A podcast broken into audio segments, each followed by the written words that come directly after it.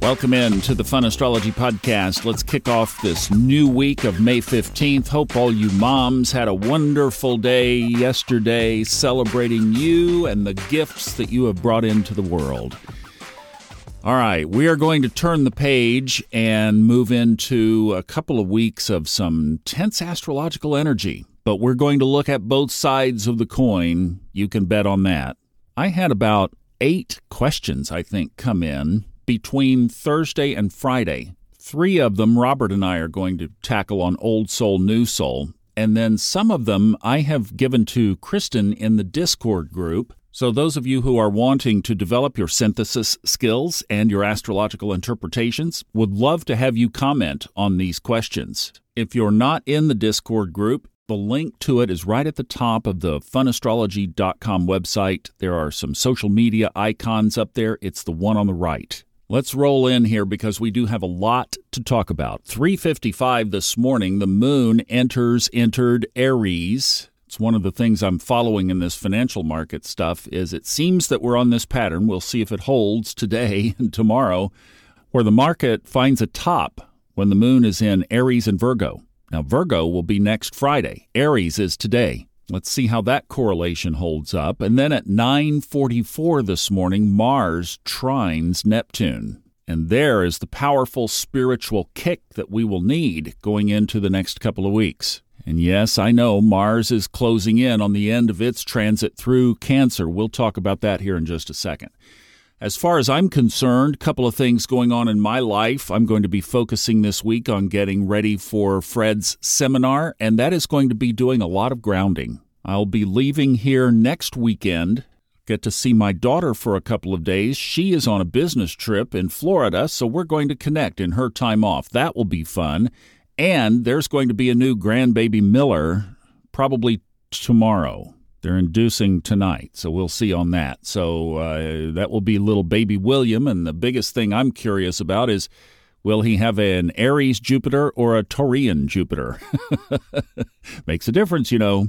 Now, I am seeing a lot of negativity out there in the astrological community. So, as you're listening to other sources of stuff, you're probably picking up on some of that. So, let's kind of parse through this of what's going on and then let's keep in mind that all coins have two sides. The biggest angst is coming from the moon, which is early degrees Aries now, moving across basically the real estate of Jupiter, the north node of the moon, Mercury, Uranus, and then, of course, the sun entering Gemini later this week. And that is delicate real estate. And the Hellenistic astrologers are talking about the moon bringing with it the planets that it just crossed over, namely, in reverse order, Neptune, Saturn, and Pluto.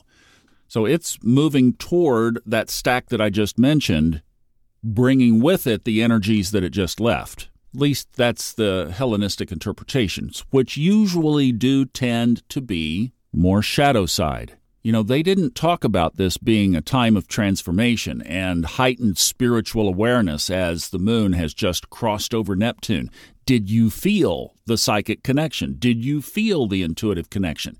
Did you feel a little bit of disruption, perhaps? Well, that's the moon telling you that this stuff is boiling. It is. There's a cauldron, and the moon and Neptune together will give you some insight into that if you're in tune with it. But if you're worried about it, if fear is the predominant emotion, then yeah, not so much. Now, there's another piece of real estate that I have put on my chart, and that is the midpoint between the sun and the moon. So if you just look at today's chart, for example, you'll be able to eyeball where it is, but on the chart, at least set for up around, oh, what am I looking at today? I moved everything up to the top of the chart today, 11:15 a.m. Asheville time.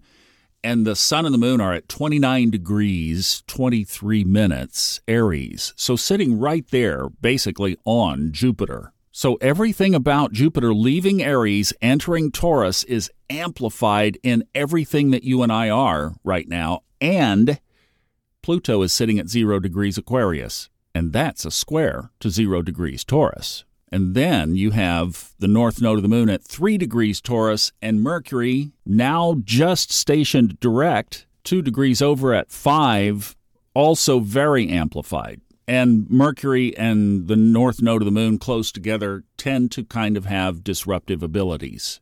Okay, that's why everybody is so nervous. And remember, tomorrow Jupiter enters Taurus officially at 1:20 p.m.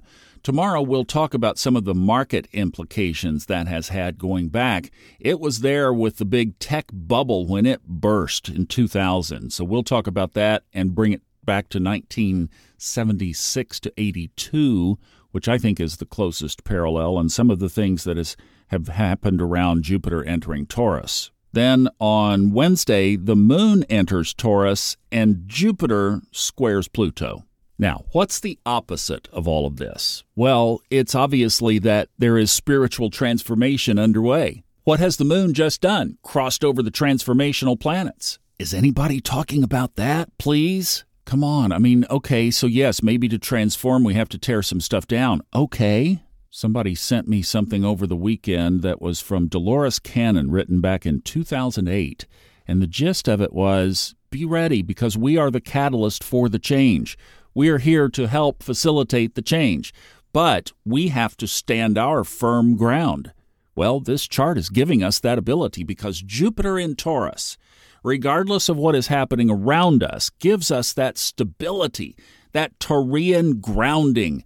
There is nothing more firm and stable than the bull with his back humped up and his horns down, getting ready to charge but not moving yet. I mean, that is a rock right there. So much so, they made a bronze of it that stands on Wall Street every day. The traders walk by and rub his nose. So, what are you intending?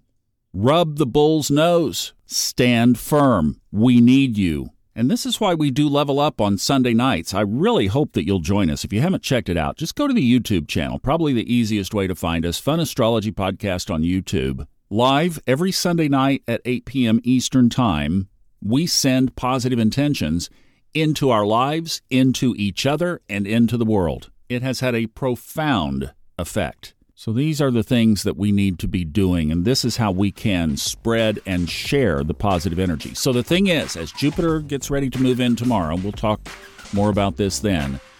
We are going to stay firm and grounded in these times. The moon will pass by. I mean, a couple of more days, and it's just gone from all of this stuff. Mercury, Mercury turns direct, and it starts moving away from the node. So this too shall pass. We'll all still be here. Thanks so much for listening. Love you guys. Stay strong. Rub that bull's nose for me on the way in the door, all right?